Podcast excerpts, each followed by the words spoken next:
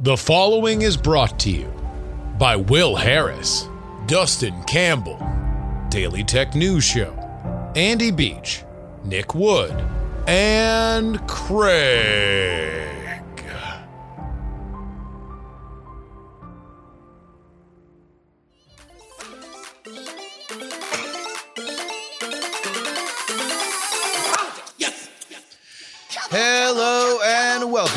To the Politics, Politics, Politics podcast for June 1st, 2022. Your old pal Justin Robert Young joining you from Austin, Texas.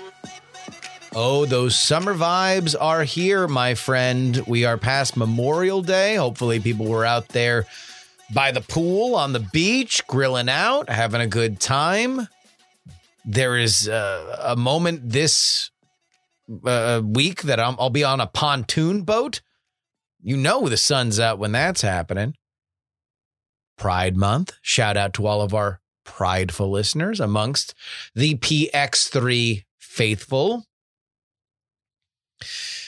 But I got to tell you, Friends, this is not the busiest time in politics. We are wrapping up our primaries. There, there aren't any particularly interesting races that I have my eyes on for Tuesday, or that happened on Tuesday because this comes out on Wednesday. The Senate and uh, House aren't in session right now. So even though we've got a lot of news and momentum that was coming out of the horrifying events last week, we don't have anything this week as all of Congress is back amongst their constituency. And so we are going to take time to be a little bit more contemplative.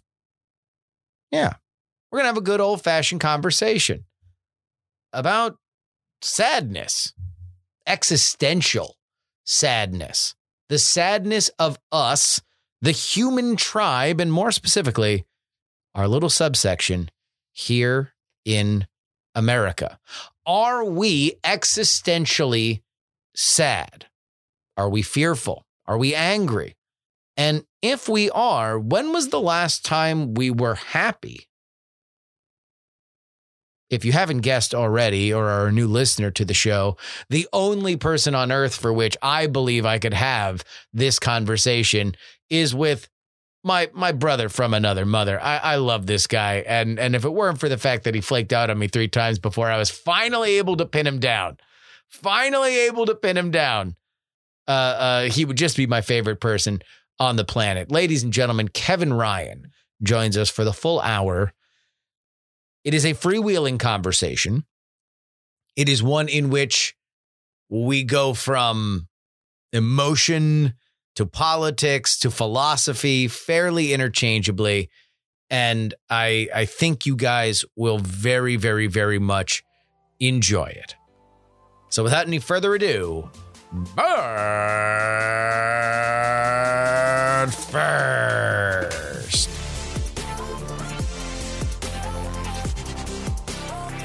Welcome back to the show, Kevin. Good to be here, brother.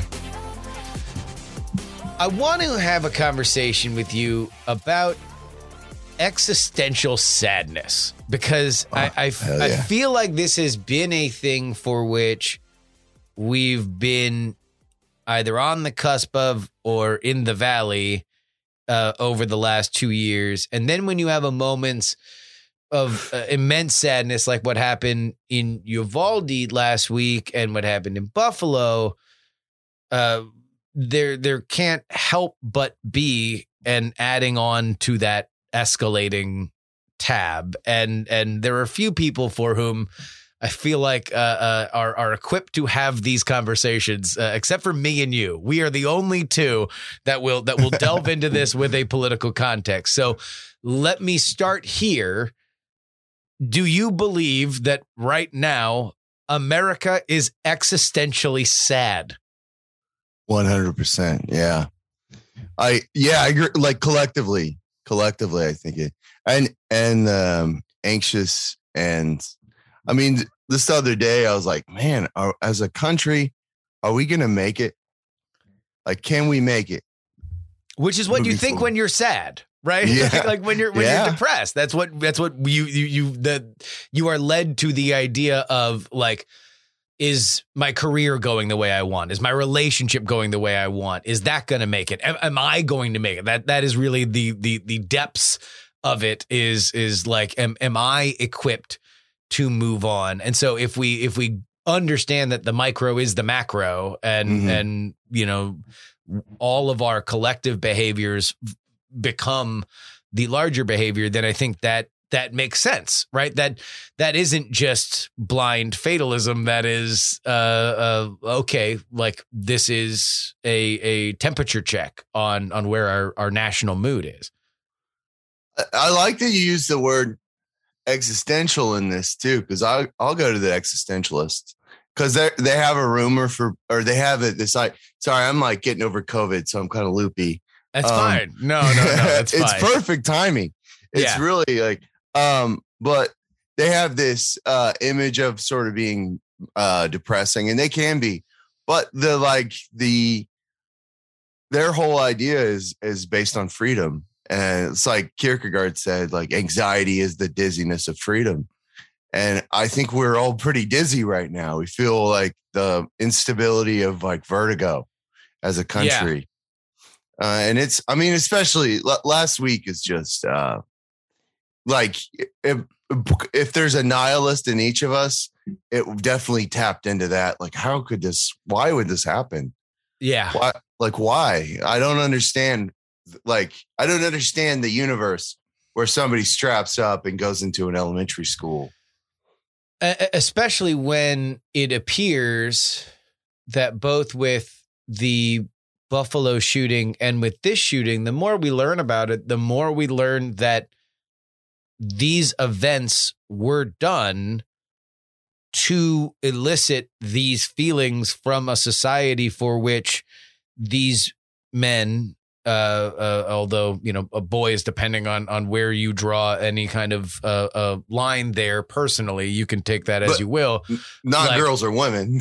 Well there's not girls or women right? But i mean i guess th- this this gets into our other thing about like i am am drawn to describe and understand these two monsters. And let me just say this is in no way to humanize them per se or to give them undue humanity but to understand them as disaffected young men because uh, i think you know uh, probably uh, uh, we we we were both. I don't. I have not had this particular conversation with you, but I'm just going to go ahead and say uh, uh, we were both disaffected young men at at some Oh. point, right? Nobody nobody reads that many books if they're happy. like, yeah no we have spot on yeah. So it's like on. so th- I can understand feeling alone. I can understand feeling rejected. I can understand feeling uh, uh, these these feelings, and I think that those, those a lot of those do cross gender, right? So I don't want to make this too rigid. However, when you say, "Oh, these were boys that that did this," then there gets into this conversation of, "Oh, okay, are you writing it off? So this is a boys will be boys thing?" It's like, no, of course not. But oh no no yeah i think if anything it's like you know men are just more violent like you, if you look at the data that that Yeah. confirms that and that's not that's not me saying that the patriarchy is to blame either I, i'm not looking at the social context i'm looking at like uh, the biological Mhm. uh reality at play but we also there are like and this you hinted at this there is like a cultural reality that we're all starting to that not starting we're all like struggling to reconcile with like why does this happen why does this happen and, and i think there is th- that el- existential element to it Well, yeah. All right. So, so, so, b- uh, before we get to that per se, okay uh, let's let's let's go back to these these you know uh, uh, two shooters here that Mhm. happened in uh, uh, uh, Buffalo and Uvalde. Um, when you look at their pattern of behavior, it was one of isolation and attention grabbing online, and this is. You know the the most beautiful and terrible thing about the internet is that everything's recorded, So I can go find a blog I wrote when I was, you know, uh, uh, 18. Uh, uh, but also it's all recorded. So now we can see the last interactions that a murderer had with, uh, uh, you know, uh, other people online. And if if we are to understand why this happens, and like you you mentioned, like the, there is the hopelessness, the dizziness of of okay, we live in a free society, but also that means that this free society allows this to happen. That we have on some level in our drive uh, signed off on on on the existence of of this, right? Uh, uh you know that that I guess you know does make us all culpable because we all want to be free, which Mhm. is which is a very hard thought to have when you look at, at at a consequence of that and it is and it is dead children. Although i do think that it does show that we care about our collective community. It, it it shows that we are bought in on that. Yeah. First of all, I want to read your uh, journal or your blog entries from when you were 18. oh they were dumb it was just me repeating lines like uh, from from comedy shows that i liked it was just me yeah just me like repeating stuff i heard on Sifl and Olly the night before I bet they weren't dumb. I bet they were. well uh, and Olly was a funny show so i guess uh, you, your Nice. mileage may valley or may vary um yeah i don't know I, I was thinking about that for for me that kind of we have a lot of the um like uh grocery cart tests in america that's what comes with uh freedom like Yeah. th- there's no law that says you need to return the grocery cart there's there no you might get a dirty look but um the, the right thing to do is is to put it back like yeah I felt that too with with COVID the past week. Like, well, you know, there's nobody stopping me from going out and going into public. You know, even, but it's like even if I put on a mask, that's like that's not socially responsible. That wouldn't be a Yeah. like putting somebody else at risk. So so let's let's go broader here because the one thing that that I I I, I do feel I feel there was a national mood of sadness. Uh, Yeah. uh, and this uh, pre shootings. Like I, I think that we we were in a thing and now we just like uh uh you know, we, we were already struggling on money, and then and then we went into uh, uh, to to draw twenty dollars from the ATM and Ooh, yeah. found that we were five hundred dollars overdrawn because some bill hit that we that we hadn't figured out. Uh, uh, that that's what I, I would imagine our national mood would be, but I don't know that for sure. And so let's see if we can prove the counterfactual. Yeah. Can we remember a moment in which America was existentially happy? No, this is a good this is a good question. Uh let me let me think about that. Yeah. Let me that's because I would because I think reflexively we will point back at moments and be like, well, we didn't really have a whole lot of problems there. yeah. Things weren't all that like uh uh things weren't all that bad then. We don't Maybe- think like that in in the moment, but uh uh Pre 9/11. So that would be, I mean, and that was Is that because it was far? kind of memed. No, no, no. It was memed like that, right? The, the famous Yeah. onion cover, uh, Nation longs to care about stupid BS again with like the picture of Britney Spears with the snake uh, uh, there. And that's the summer shark and, and all that. And so it's like, I think that would probably be the one if you put a bunch of stuff on, on like a poll. When was the Mhm. last time America was happy? that I, my guess would be that would be the one that would get the highest level of agreement. and we're talking the diff the main difference is like collectively happy i think that that, that hasn't happened in a while like with the division that we're experiencing Yeah. And again, this gets into another conversation of like, are we really as divided as as we No, think? You're absolutely right Because like I think we certainly those that are the most divided are often the loudest. We Mhm. certainly spend a lot of time talking about it. Public polling on the brands of the two parties, which I guess that's the- that the one thing that bothers me. It's whenever it's like, oh, oh, Republicans, like we've never been more divided in our country. It's like, or do people just really have bad feelings about Pepsi and Coke right now because when when you say Republicans and Democrats, like no, the, the yes, Republicans and Democrats have drifted further apart, but I don't mean I don't think necessarily that America is as divided as we might think, or at least I, I- would I would I would bet on that counterfactual. No, I, I agree. I, I think I I dove into the World Economic Forum Klaus Schwab stuff. Mhm. I read all his books, and uh, I think he uh, he he captures it not the way he intends to, but there's a, there's a serious divide between like elites and us like us normies. Um, Yeah, which um and, and what's at risk for us is our political freedom which uh, without that we turn into animals like we're um we can just be possessed very easily we, we can because be turned because it is because it is financial capture. It is it is like like like like like, like regulatory capture, but economic capture because uh, um, you know we we immediately become very very dependent on very large entities for which we become less and less uh, important.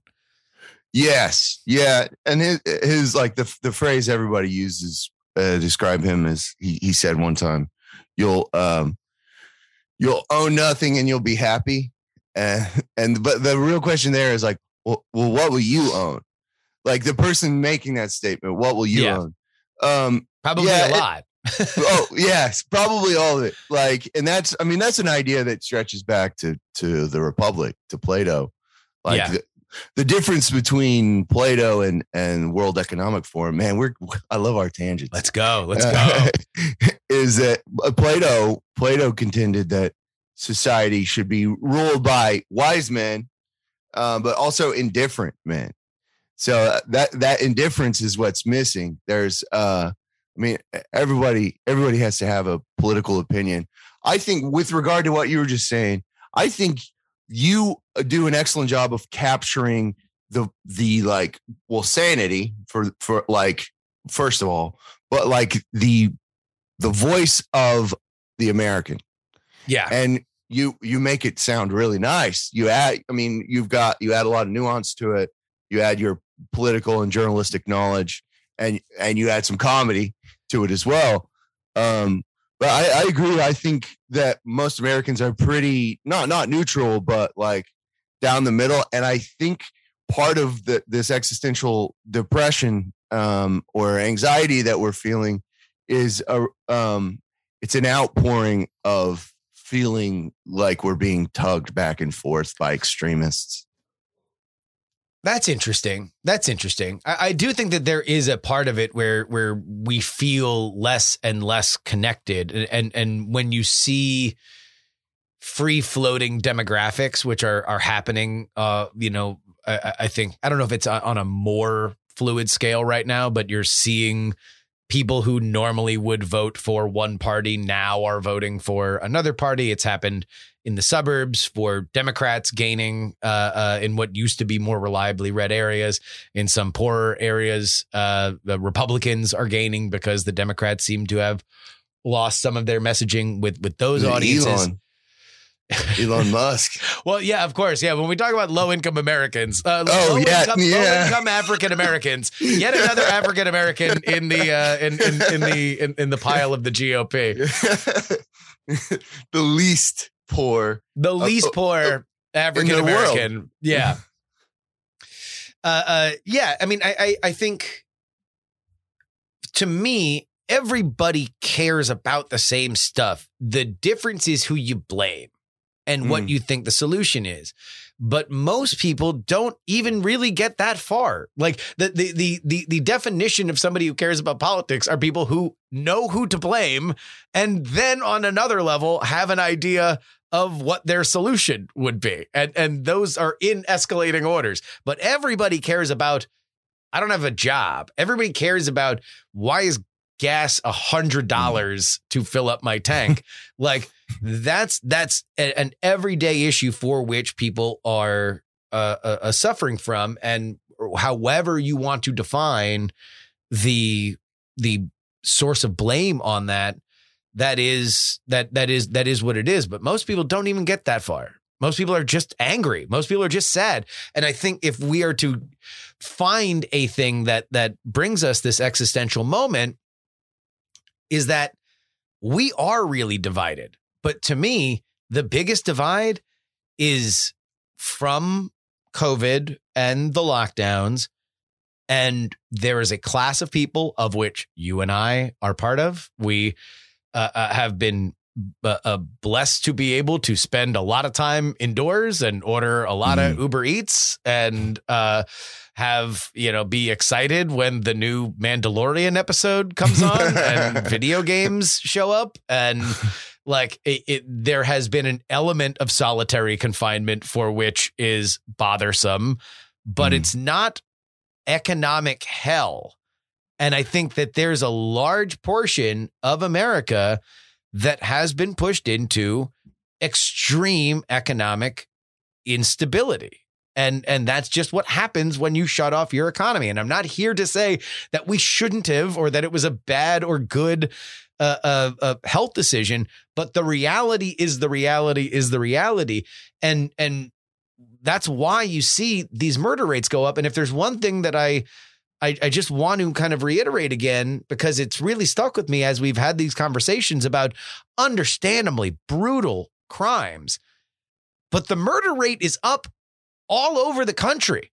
Yeah. We have seen deaths. We have seen, and, and, and on top of that, we have seen uh, uh addiction deaths and, mm-hmm. and drug deaths and alcohol related deaths all skyrocket. Like, this is a country that, aside from COVID, even take COVID out of it, we mm-hmm. have seen death on a scale that we have not seen in a while. And for the living, for some, it's it's bad. It's it's like uh, uh, uh, uh the, the the money that's coming in doesn't stretch as far. The jobs may not be there. The uh, uh, you know I don't know. I, I, think that that to me, if I were to pin down what is to blame with this national mood, uh, I, I would I would start there and then after I talk that out a while, I would also say, and I got sad because the bars closed. Like, like eventually, and like I'm not saying that my feelings aren't valid. I, I, yeah. I, will just, I'll just say them last. Like it'll be in the footnotes.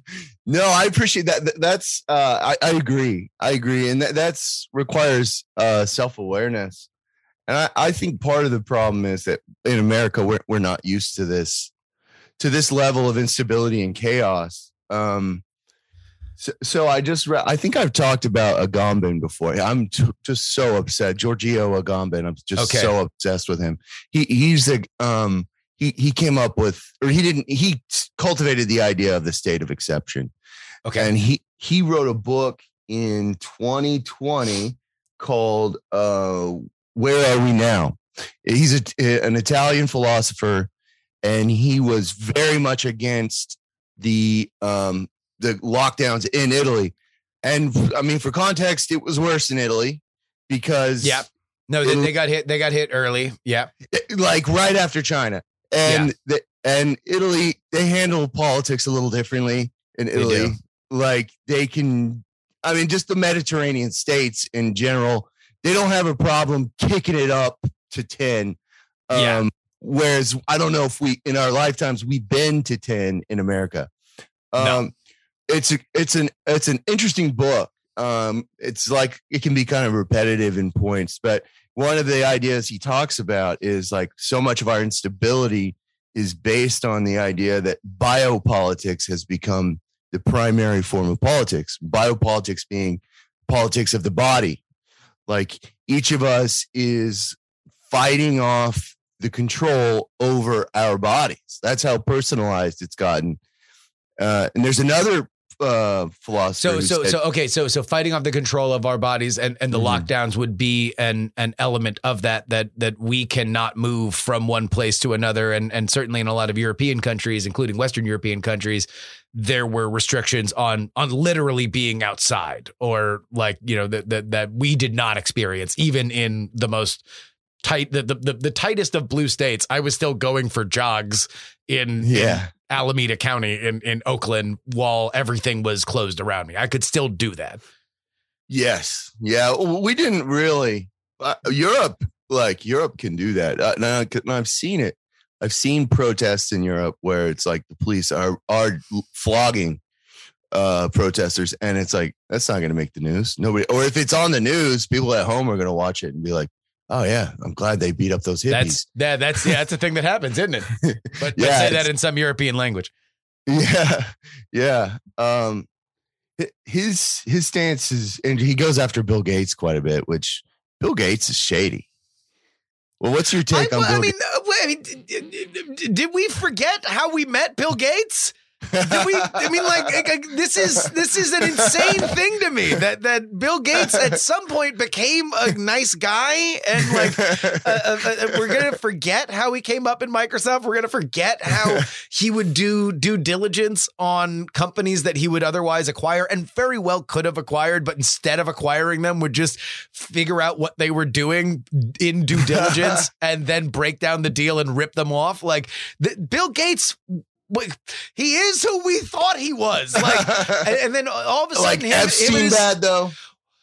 uh, That's I mean, what changed. That's like whoa, that's a new level. Like well, Epstein Island. uh, Epstein had He, a he wasn't going for the scuba Ep- diving. Epstein had a pattern, which Yeah. was find nerds he loves the nerds. if they were in academia, give them the thing that professionally they would want the most, a patron. Mm. Uh, give them personally what they want the most, and this is where the Epstein or the the Bill Gates thing came in because Bill Gates didn't need money.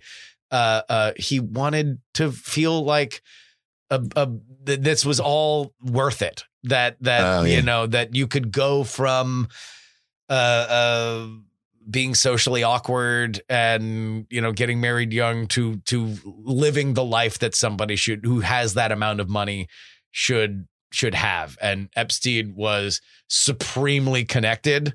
Uh uh you know the- you can you can find those pictures of him in the like queen of england's cabin uh, uh and Yeah. stuff like that. So uh i think we are still dude in 20 years we're going to get a like a full epstein uh uh uh, uh dump out but like i i think his connections to federal law enforcement i think Yeah. that there are there are things for which he was he was a, a a cog in a in a larger machine not to say that his crimes are any less horrendous Uh, No, uh, more like- horrendous. I think I think his that's why it's like you know that was that was Epstein's thing was finding low self esteem like nerds. twenty years. yeah, and I like that. That's a good yeah. take. Do you think it'll take 20 years before we like do you think we'll see justice for the people who were diddling kids? Uh, no, I mean I don't think that those that. I mean, Diddling uh, kids is a sunny reference. I should say something more uh, uh No, that's fine. We don't need to. I Okay. mean, uh, in, uh, in in in a conversation about existential sadness, I feel like we could all we could all connect the dots. Uh, no, I, I, I, I think there's a lot that was being protected with Epstein, and my suspicion is that part of the reason why he got off on those first charges. I mean, and there's there's some paper to back this up, was because federal law enforcement thought he would be more of an asset in the field than in prison, and that's not anything that's I, I don't know. I, I, I'm I'm kind of talking out of my ass here. So I, no, I'll- you're not. I'll- I'll- no, you're not. Yeah. Do you think he killed himself? Uh, uh, no, no, sir, I don't. I- Yeah? I- no, Yeah. sir, I, I, I do not. I, I feel like, uh, yeah, that, that, that is something that from the moment, like, and look, I, I don't want to unduly kind of, uh, uh, uh, dive into certain things, but like, wow, if you had suspicions about like the JFK assassination, like, Yeah. uh, uh, uh, the guy that allegedly was yelling, "I'm not trying to kill myself" two days before uh, uh, uh, killing himself, while the camera's out, and uh, Yeah. like that's it's uh, who uh, See, that's you are not a conspiracy theorist at all. You like your opinions are based on a lot of thought and evidence. So that's um That's well, interesting. I mean, yeah. Uh, also, I've I've just been on that one from the moment it happened. There's there's an episode of our our uh, we were in Vegas at the time that it happened, and we had done uh, we just did an episode that day with the news being broken uh, with our friends at Ice Cream Social, who who are based in Vegas. And if you want my contemporaneous, uh, more comedy uh, uh, styled feelings, uh, then you can go and as as we recount all of the the the, the murders that, or sorry, all, all, all, the suicides that have happened in in American history, like when Abraham Lincoln shot himself in the back of the head, like that was a famous suicide.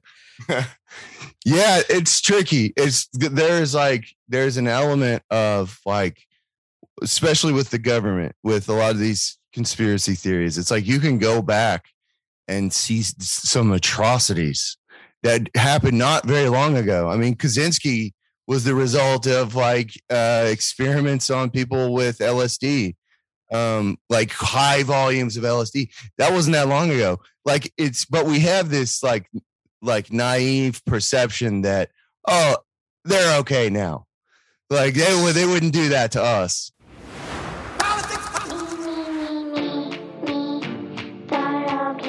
If you would like to support this podcast because you believe that the things we talk about on this show matter, because you believe that going out and covering these races in, in person matters, if you believe that the context we try to bring to these issues matters, if you have at any time while listening to this show taken a factoid, a take, some bit of information and used it in your own life, then what you have demonstrated is that I and everybody else that puts their hard work and labor into bringing this to you have given you something of value, for which is our privilege.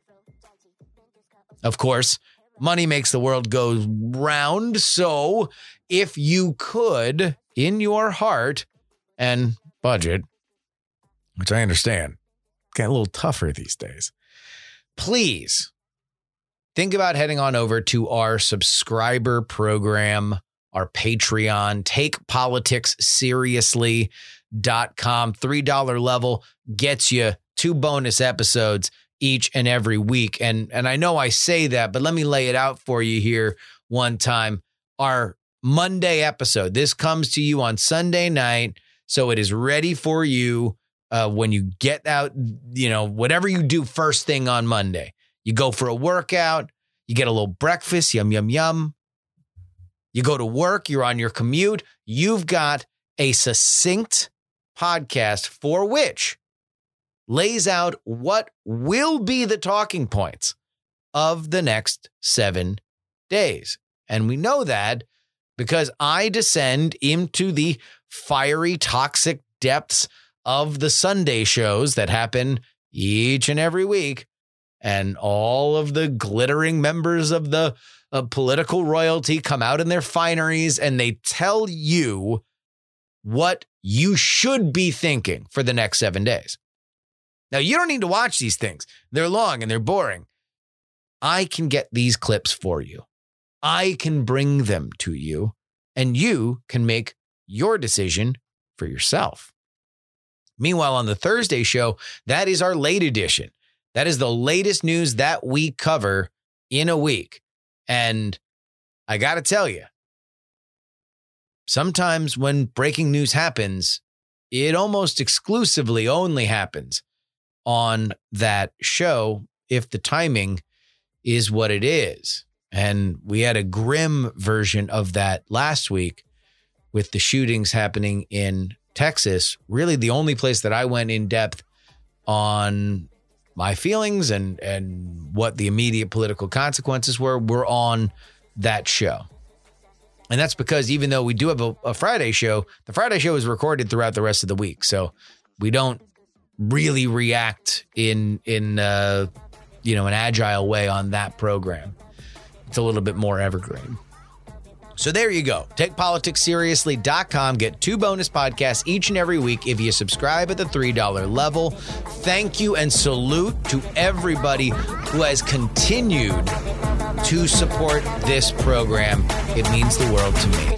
TakePoliticsSeriously.com.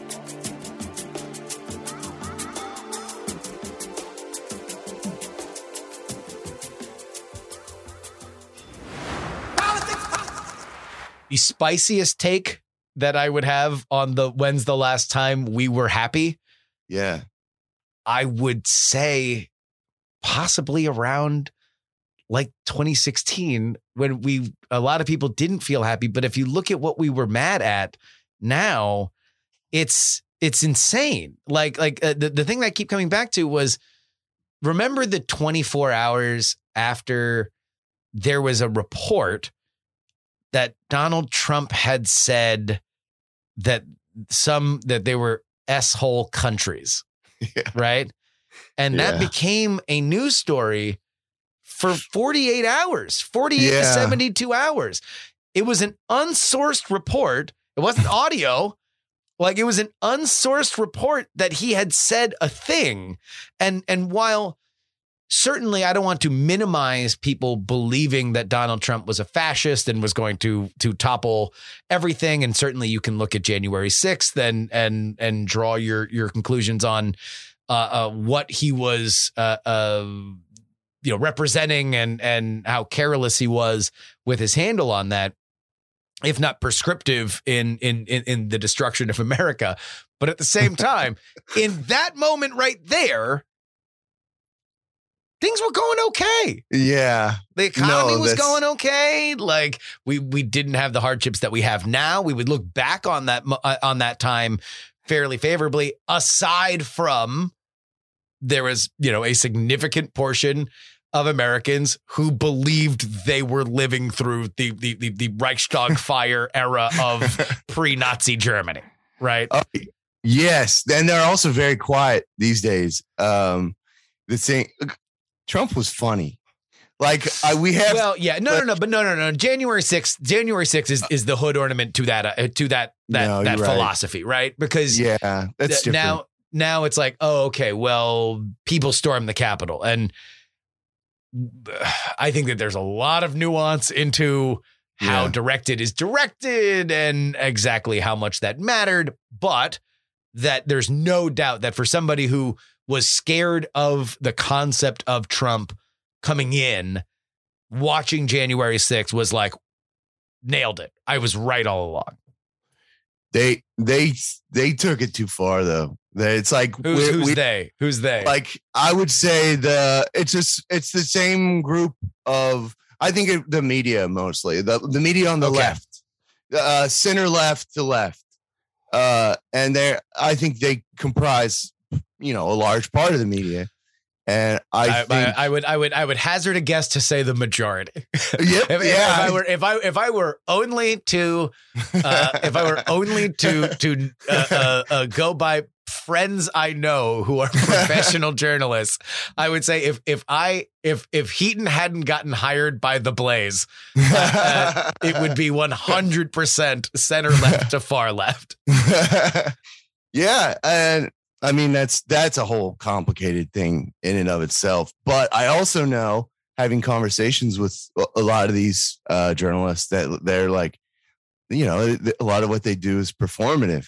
Um, it's well, like, I mean, a, a, a jour- journalist, you know, capital J journalists or capital M media tends to we we that's a that's a gigantic bucket that that a lot of people are are, are thrown into. go. And while I do think that in general the vast majority are liberals, because as I've said before, there are many liberal institutions for which there are direct pipelines to media institutions. There is no Liberty University to the New York Times media pipeline. Like that that is not uh, in existence. You know, UF, Syracuse, Northwestern, uh, all the Ivies, like all that stuff. Oh yeah, all the time, all day, but not exactly, you know, a Bob Jones University or whatever.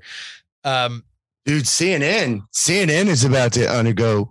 It's crazy because there was like probably six months ago, there were a ton of resumes coming out of CNN. And it was like, what's going? I mean, that's kind of when the Cuomo thing was happening, Yeah, but it was like, I it felt everybody was like, this feels a lot bigger than just the Cuomo thing, and uh, Don Lemon was in court, but Yeah. um, yeah, and then there's the the new CEO wants to come in and really t- apply like a libertarian model. Well, y- y- yeah. So, so I've actually read a bunch of media uh, reporting on this.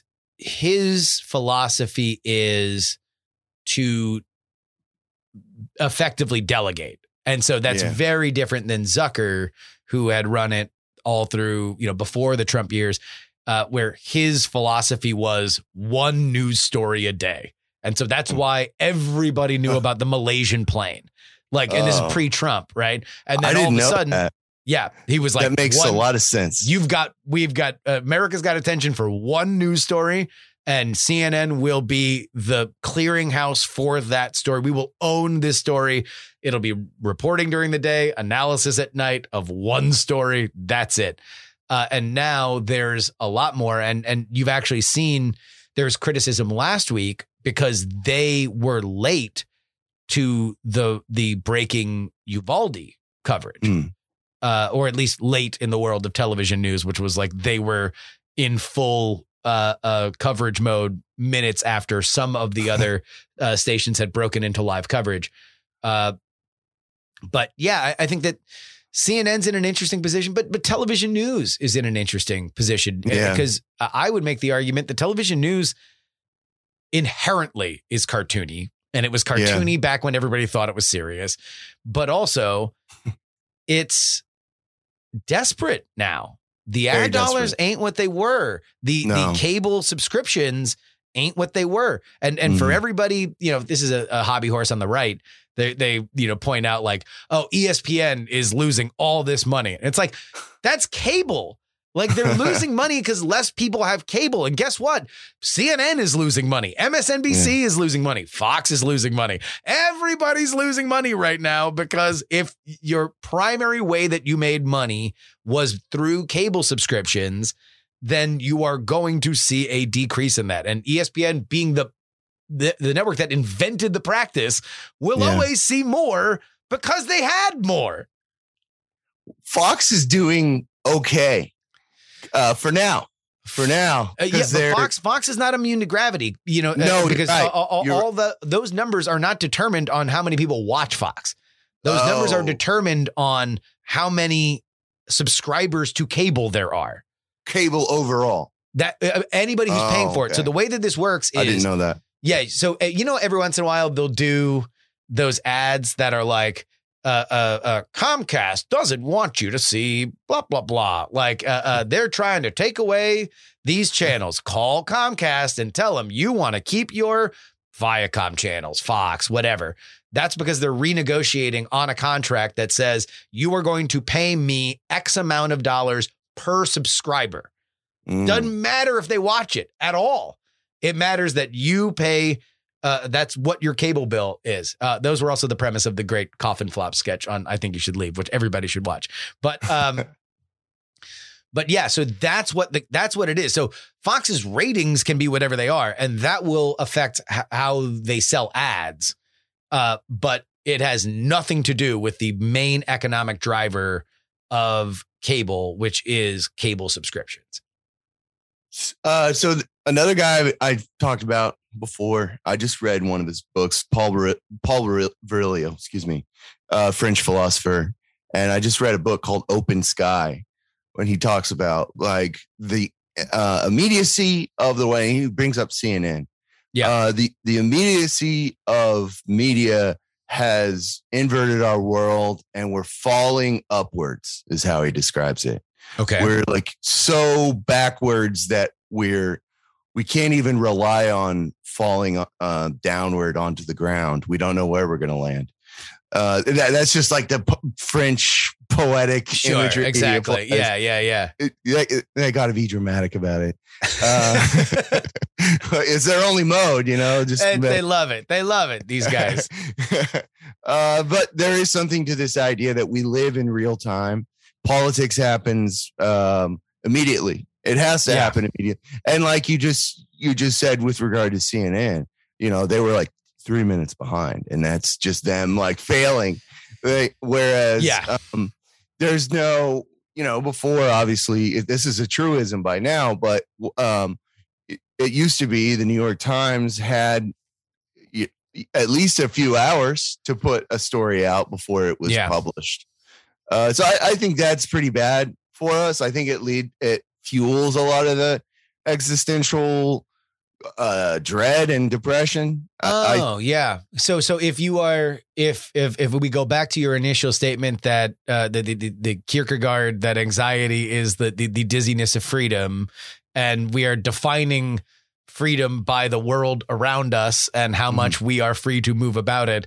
If the world around us is constantly changing then Mhm. we have have less of a sense of even where we are. And in fact the world may might just be infinite and and we are constantly in the wilderness. We have no idea what is good and and and and what is bad. And i guess that would be an argument against extreme polarization because extreme polarization is very black and white but also if it's very black and white that means that you know we get into the kind of orwellian element of like oh well these people are heroes today they might be unpersons tomorrow yes. you know uh, uh, uh, it's it's I'm listening to an old uh, uh, or a podcast that I I loved. I'm doing a re-listen for uh, Harmontown. Did you ever listen to Harmontown? Uh no, I didn't. No. So it's Dan Harmon who It's did good? Community and uh, Rick and Morty. Okay, I knew I it recognized starts. It starts around the time that he got fired from Community, and so it tracks all the way through him coming back to Community. Rick and Morty starting. Rick and Morty becoming big. He gets married. He gets divorced. There's a lot of stuff that happens in it. That's Uh, cool. uh, but uh, it's it's crazy to listen to that and hear about the heroes of the day, including Louis C.K. and including like all these people that it's like, you know, for it's not like Louis C.K.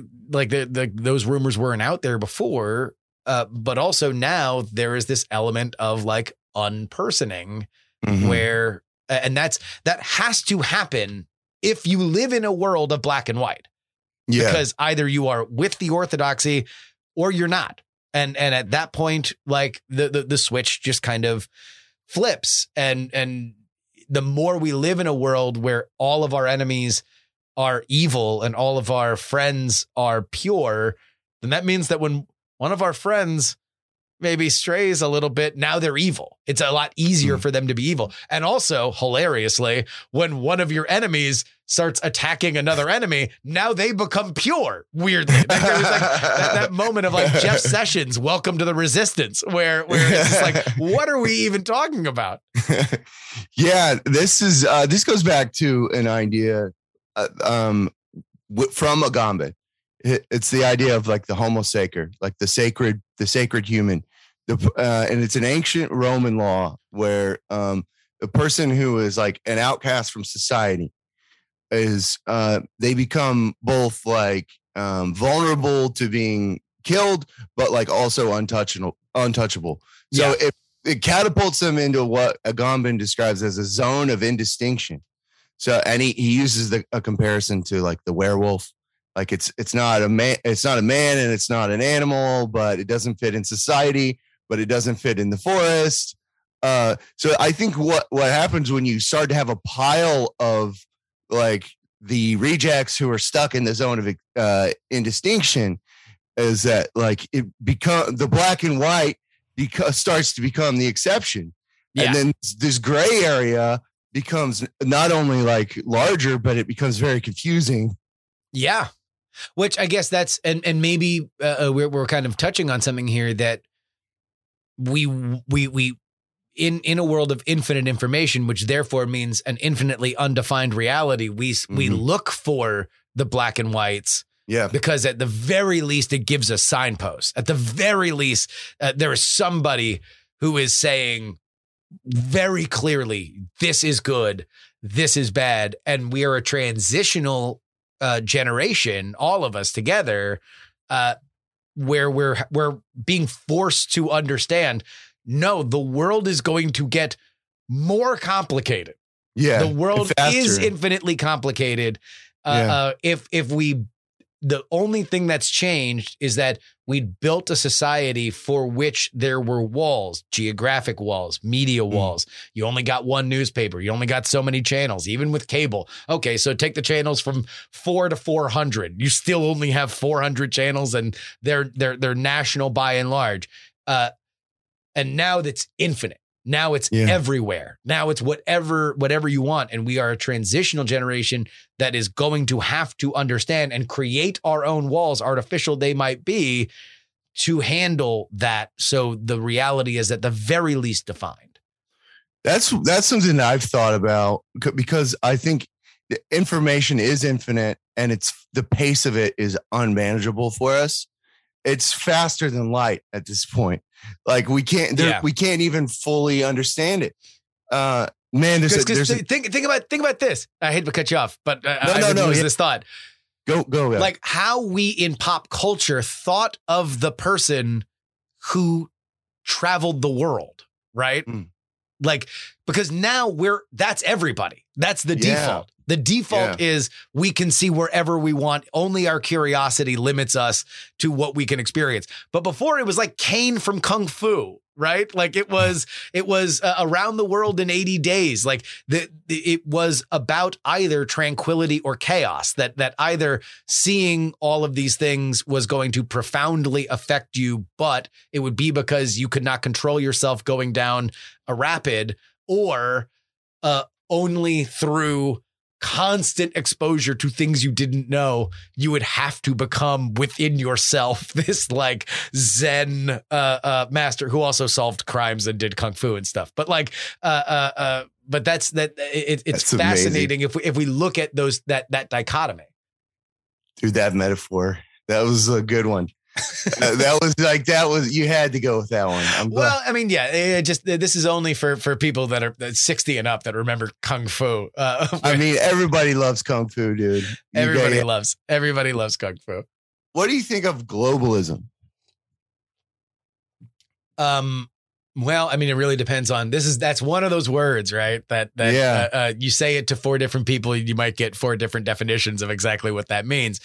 Uh, if we mean globalism as an economic concept, then I believe it is something that, by and large, that horse is out of the barn. We are we are always going to benefit from trading with each other. Uh, the more interconnected that we become, the more profitable it tends to be there are forces at work for which uh, uh, will will see to it that that happens. As a cultural philosophy, Mm. that's where you kind of get into some murky waters. You know, you, you look at conspiracy theorists, American conspiracy theorists, uh, uh, uh, through the last seventy years, and a lot of the the the right leaning ones, even back in the '60s, are are talking about the new world order are talking about yeah. a, a power being brought further away from you and and that being a driver of dread if not panic and so now we're in this kind of weird this weird world where you have uh, uh certainly uh, uh, global forces like the World Economic Forum, like you like you Mhm. mentioned before, that are more powerful than ever. You also have the internet, which is this destabilizing, uh, uh, uh, a fascinating, granular kind of world for which we do have more power than ever. We have more power to share information. So it's like, I, I, I, don't know. I mean, I, I, I can understand and empathize with people for whom, in any situation, worry that what they controlled yesterday, they will control less of tomorrow because decisions are being made by their leaders that we could all do this better if we just escalated the problem. Like we are all we are all Karens looking for somebody's manager, you know. And and and eventually that just goes to a global tribunal uh, uh, where where uh, uh, uh, eight distinguished people are doing it. And if you're inclined to believe in conspiracy theories, you're like, uh, and there we go. And that's where the Rothschild family takes their their thrones as uh, uh, our our betters. So who is the manager? I mean, now now we're getting into like you know, now we're getting into to- to some philosophical and, and, and spiritual stuff, right? I mean, on one hand, my personal philosophy is, you know, we finally get to the manager, we open the door and it's a mirror. And that's the point. The point is that the power was was us the entire time. And and all of these things that we that we worry about uh, you know, are are us all with our hands on the Ouija board, like asking, like, are you moving it? Why does it keep spelling ass? Like, uh, like because we are, we're all moving it. There's no spiritual uh, uh, uh, power. But then again, if the point of life is surrender and service, I can understand the spiritual mm. argument that the ultimate manager is a higher power or is is karma is is whatever you want to define as a thing beyond you. Uh, uh, and and all you can do is uh, uh, make things good on our you know human plane of existence. It's funny because um, the left, the academic left, at least, has really come out against globalism, and it's sort of for that reason as well. Right there, mm-hmm. it's like uh, it's a spiritual argument. It's like a similar argument you'll hear from the right with regard to like the absence of uh higher power or yeah uh and i think i think that they're specifically talking about god um but i think there are also apol- or political notions tied up in it with regard to like personal responsibility as something that you owe to society or um, a, a, different view of the micro and macro, whereas like uh, I think on the left, it's uh, there's like the collectivity that's uh, more involved, like a duty to the collectivity. Yeah, yeah, and and I, I think on a certain level, we are we do owe to the collective, right? Yeah. Like like if if we are looking at our our worldview as tribal, and I, I don't mean that in terms of the political definition, but rather humans. We are we yeah. are all a tribe. We have small tribes. We we gather into big clans, and and we try to do our best. We do ultimately owe to keep our species alive, right? And I do think yeah. that is hard coded into us. Where the political philosophies, I think, deviate is understanding how we best serve it. Do we yeah. best serve it by all of us collectively living our our best life and that means that there is freedom but that also means that there is freedom for horror right uh, or do you have something more planned do you have a, a, a, a more hard you know walled in idea of what the collective is uh, you have a steering committee determining what we are best doing, we are all more adherent to it. We are all, all, all, all more reverential toward it. And that gets us to a better place for which the criticism would be, yeah, but what happens when the horror starts? You know, like, like, you have to you have to make sure that the horror is not there because otherwise people can just do what they want. And every once in a while you have to say, oops, uh, uh, murder. But does collectivity reduce murder? Does it does it stop it? Or are are you just ultimately chasing around the reporting of murder or or our feeling yeah. that murder is happening? Hannah Arendt talks about it because she she wrote a lot about totalitarianism, and she wrote about like the central paradox of Marxism, and she she had a lot of respect for Marxism. The the central paradox is that you can't actually experience freedom, like it's not possible. You either like work under like the auspices of freedom or under the illusion of freedom, or you claim to have it uh, in an environment where it's impossible to have. So she yeah. she's she said like the like the farther you get into Marxism, the master slave dynamic just it becomes like a ping pong game and it's just infinite. There is no release from the master slave dynamic. Because at, at the end of the day, no matter how many benefits you get, no matter how much sacrifice you put in, there will that will always be a, a, a, a an immutable truth, and and I guess freedom would be the opposite side of that. To which you know, I'm sure that there's plenty of people who are like, well, no, but that's economic slavery. Like like I am no less indebted to my bank. I'm no less indebted Yeah. to uh, uh, to to other stuff for which I guess the counter argument to that, well, uh, uh, not to be Jack Donaghy negotiating against himself in a mirror, but like the the the thing to that is like, well, uh, you should praise God that all you have are economic masters because they're only one part of the Captain Planet that is formed if you have a totalitarian society. yeah. Fair enough. Yeah. But then I guess what's better to have five masters or to have one? I just I think I think you and I wouldn't be sent straight to the gulag. Like they wouldn't No. they wouldn't route us straight there. No, we'd we'd find some department of like thinking or something. And, uh, you know, there's there's only two there's only two paths for us in a totalitarian society, Kevin. Like either we'd be in like the the uh, uh, uh, department of philosophy, or we would be the funny guys in the mess hall. like we would just be cooks, and we would just be making jokes. Uh, uh, uh, to entertain the the servers while the banquet began. that doesn't sound like a bad life.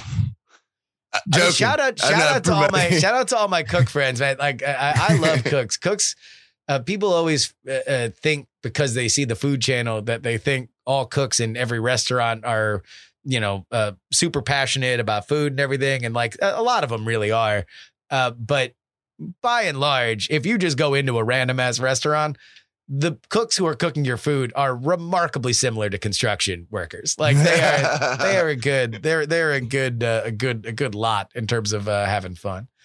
Man, that remember that steak we had when you were when you were here in town? Hell yeah, Ah, that was Dude, a good, that wagyu.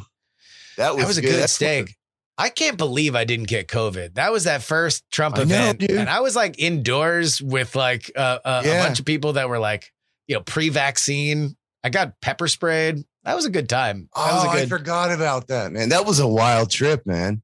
It was. It was. I think you know what I did. I, I avoided the outbreak because I didn't go into the bar when the Secret Service were there because the Secret Service had an outbreak uh, in in Tulsa. No way. Yeah, Yeah. we didn't we didn't go to the rally. I think that was poor old Herman Cain. Now Herman Cain died after that. R.I.P. R.I.P. Yeah. Uh, uh, to Herman Cain. Read your read your Pokemon quotes in remembrance of Herman Cain. I don't know if he I don't know if he he he, he served. I don't know if it would be a, an appropriate Memorial Day tribute. But um, Oh, come on. Uh, yeah, no, poor, uh, poor Herman Cain. That that got uh, homeboy fired as Trump's uh, uh, uh, election head. Oh, was that that began his downward spiral too? Yeah, yeah, and then he got he had a had a messy uh, uh, domestic thing In too. I Florida. forget his name right now. Yeah, but there was Yeah, like body cam footage of him getting tackled and stuff like that. Oh man. That's anyway, life in the information age. exactly. That's Your that's most humiliating moments are just going to be right there for the world. I mean, yeah. And I guess that that to bring us back to our central idea of of of sadness is that like the greatest news you could ever hear is in front of your face faster than it's ever been Yeah. right?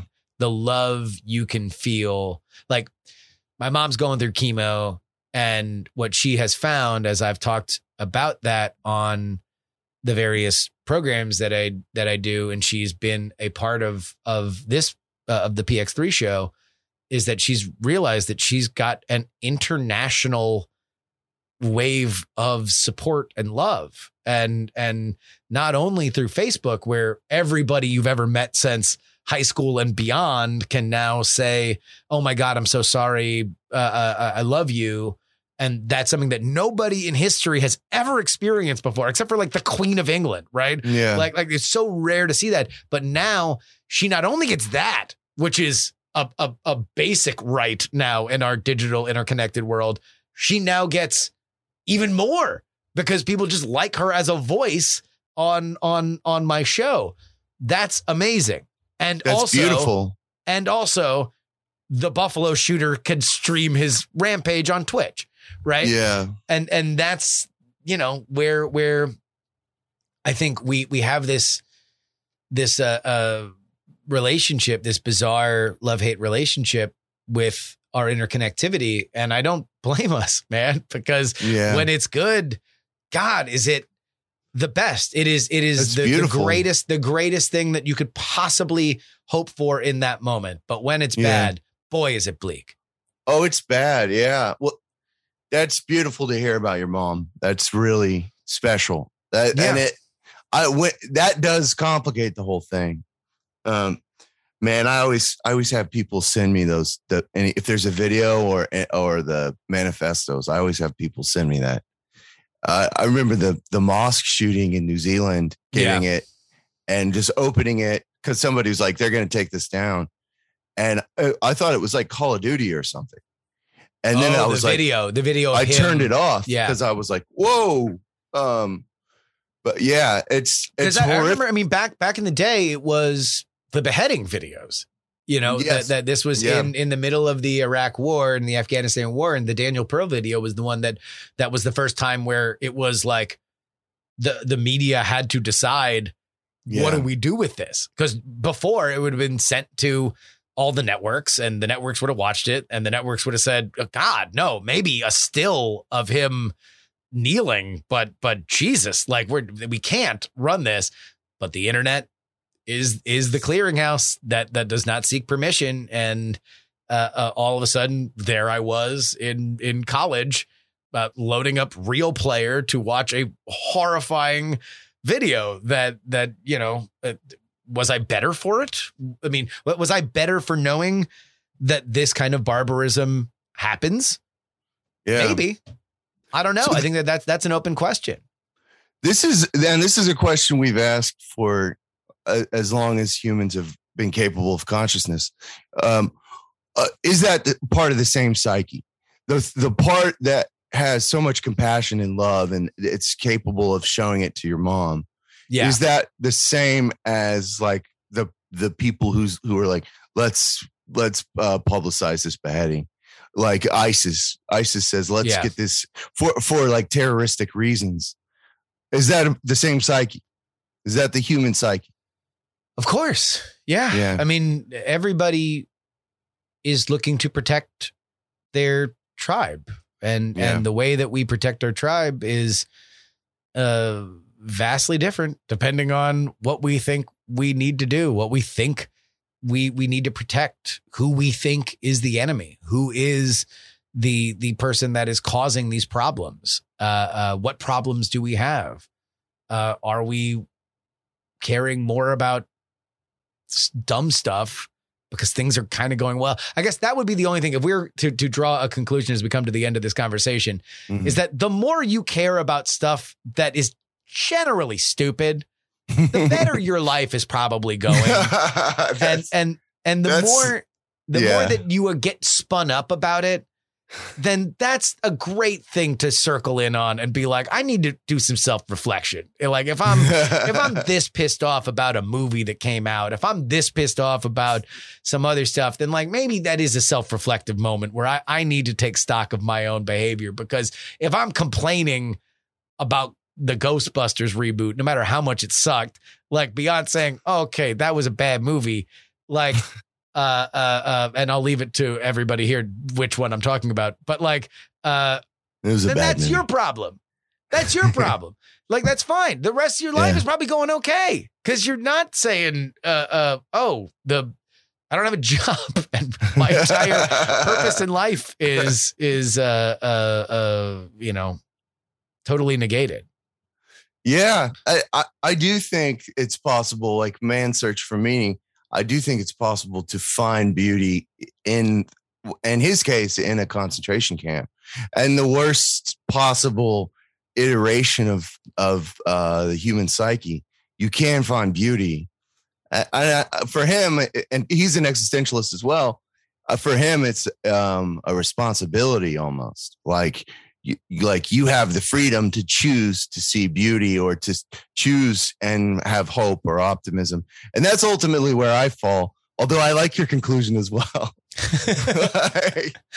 I think they're interrelated. Those two. I know. Yeah, I think. I think. Yeah, there's. Uh, I don't think we, we we've had many contradictory thoughts throughout this uh, uh, process. Just uh, That's a, the a beauty volume, a volume, a volume of thoughts. A, a uh, we are we are Yeah. volume shooters when it comes to uh, uh, philosophical takes.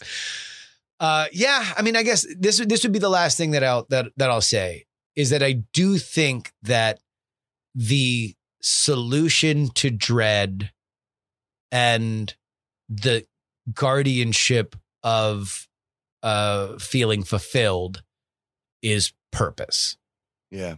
I I do think that when you are in the valley uh, uh emotionally through substances, Mhm. through economic hardship, the only thing that leads you out is purpose. And Yeah. and if you get out without purpose, you are probably dooming yourself to a, a, a, a return trip. Now, what purpose means, Yeah. that's up to everybody. Is is purpose servitude to somebody that you love? Is purpose economic? Is purpose religious? Is purpose like uh, I, I have I have met people that I would describe at at peace who have done all of those things, or at least Yeah. have found themselves more peaceful than they were before. But purpose to me, and I would say specifically in in a moment like this, to young men who, as we had mentioned before, tend to when when when things go off the rails with young men. Oh oh boy, it's uh, uh, bad. is it is it a problem? It's bad. Purpose is something that that I think is important, and Yeah. and understanding the importance of it culturally, I think matters. No, I agree. Yeah, I totally agree. I, I would just add friendship and love as a, Yeah. as a necessary part of that. And for, uh, for me, I and I tend to agree with the right on this that like it is important to have like a higher a higher purpose, like a higher. It doesn't have to be God for necessarily, but we we need even if it maybe not the collective, maybe like maybe Yeah. not the collective as your higher power. Anyway, I, I, you said that really well. I agree. Yeah, I, I and and I think that to to your point, friendship and love is something that is hard. Uh, it takes work. It Mhm. takes self reflection. I think a lot of you know both those shooters were guys for whom could not adjust to society to be loved, and I Yeah. think that that is. A, a huge element like uh, we can we can say and i'm sure there's a lot there's some lonely people that are listening to us right now that are like oh geez yeah the the the married guys one of them has two kids yeah please lecture me about like how you just need to find friendship and love while they have an hour long conversation and make money doing it please t- tell me how easy it is uh uh and i would say to that person the only way that you can find love in others and appreciate the love from others is by understanding yourself and understanding your own uh, your own condition, your own human condition, because that uh, our society, and I don't mean that in terms of Western society. I think this is hard coded into us as as mammals, Mhm. is to to give off the pheromones of I have thought about myself today, and I have Yeah. X amount of room for other people, and when I find those connections, I'll cherish them. I agree. Yeah, and, and if you're listening to this and you're lonely, hang in there, man. You'll be fine. Well, you know, Yeah, I mean, God, yeah. Jeez, I mean, uh, uh, I'm sure this is this would be another hour long conversation if, if if Kevin and I just talked about the most depressing thoughts we've had throughout, you know, Oh. the, the, the ages 16 to 26. Like, because that's Yeah. where that's where it was the darkest oh, for me. Like, you know, that's Yeah. that's oh, geez, when you're ping ponging emotions around there, and and uh, like you're, you're Mhm. you're just getting going into the world of romantic relationships, and whoo, oh, Woo. big time.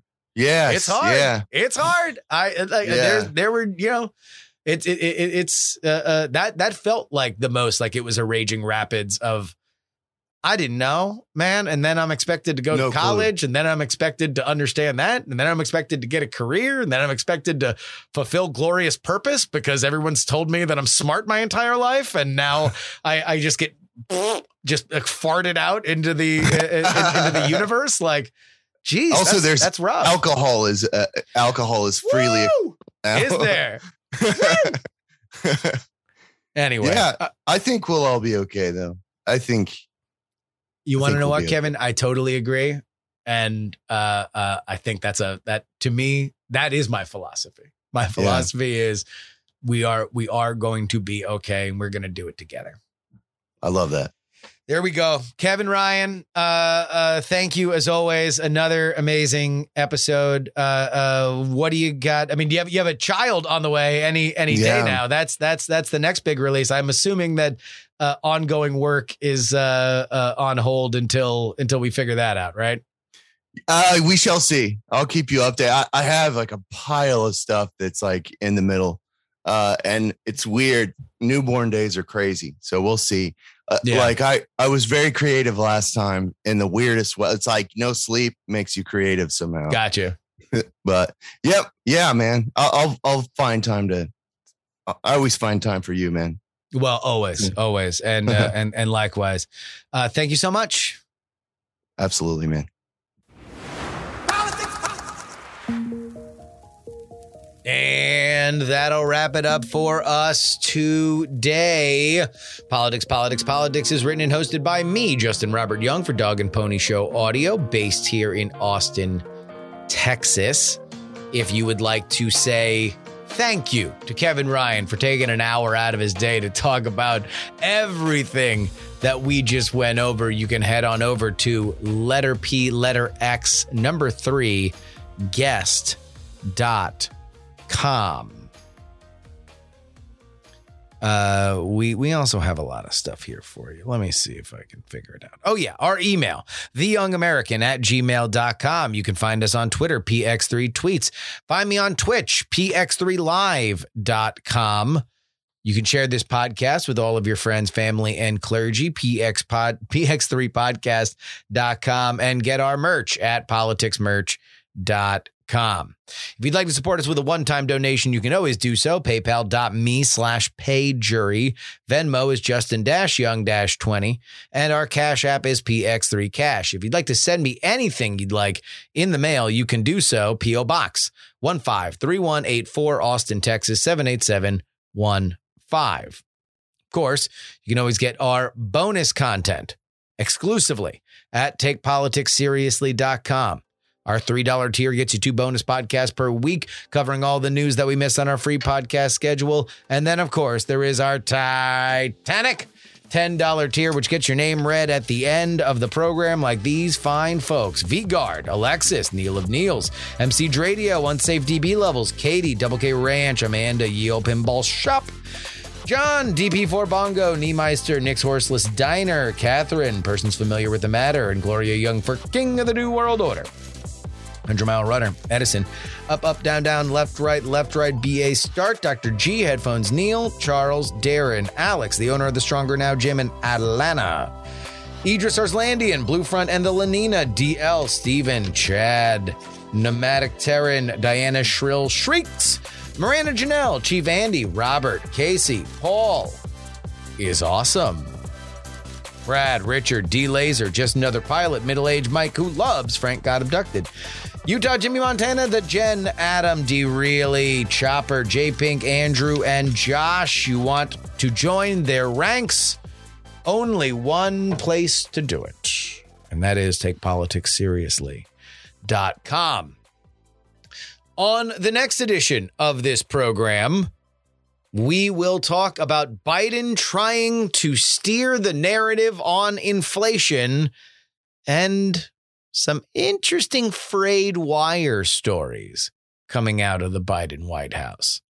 We're going to do a little uh, who benefits from this narrative sleuthing on Friday's edition. And we are also going to be joined by the great and wise Bill Scher of Washington Monthly all about the lessons learned from Obama. If you've ever heard the phrase pre-negotiation and and watched a progressive spit on the ground in disdain when it was mentioned, well, then you know the conflict that we are about to go into and whether or not folks learned the wrong lesson when they got a second crack at things with Biden. Hmm. Interesting. Till next time, this is your old pal Justin Robert Young reminding you that some shows talk about politics, others talk about politics, and still more discuss politics. But this, this is the only show that dares discuss. Oh,